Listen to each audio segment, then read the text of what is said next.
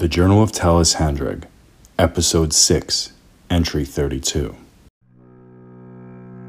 Pez? Yes, Poxy.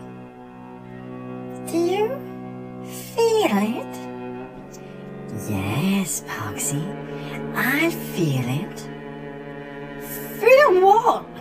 Hush, you fat pimple fatty. Oh, I'm not fat. Hush. Pez, does it mean what it means? It does, Poxy. It does. And where is he then, Pezzy? He's at home, Poxy, where we're going. Who's home? Hush, you fatty pimple fats! Oh, no! Ma'am, Hush! are you alright in there? Someone's coming! Put it on! Put it on! Ma'am! God, it stinks.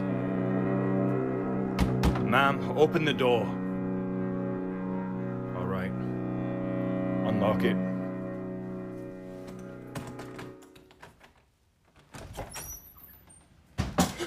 Good God! 3 17 16 20. It seems as though I hadn't been alone in noticing the odor from across the train car. Earlier today, the conductor and a team of crewmen forced themselves into the locked cabin. The woman was not only dead, but severely decayed, as if she had been so for weeks. Even more strangely, her corpse was rigged with a framework of supports and pulleys. One might imagine she could be moved like a grotesque marionette of sorts.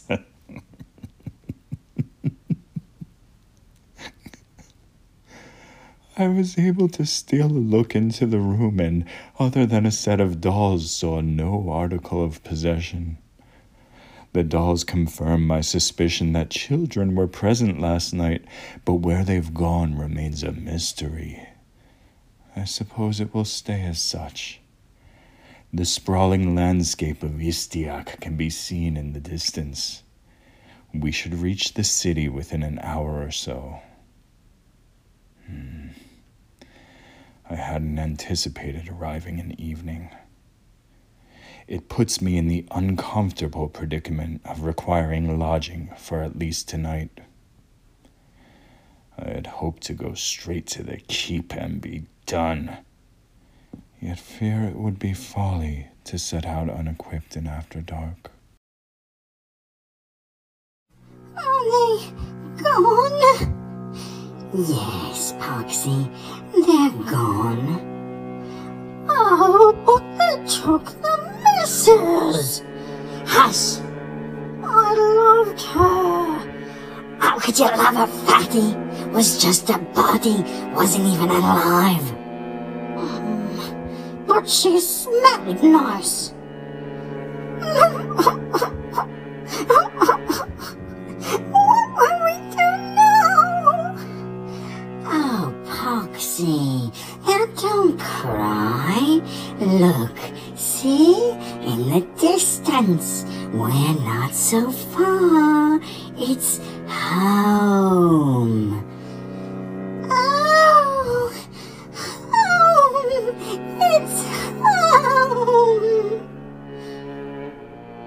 How will we get there now?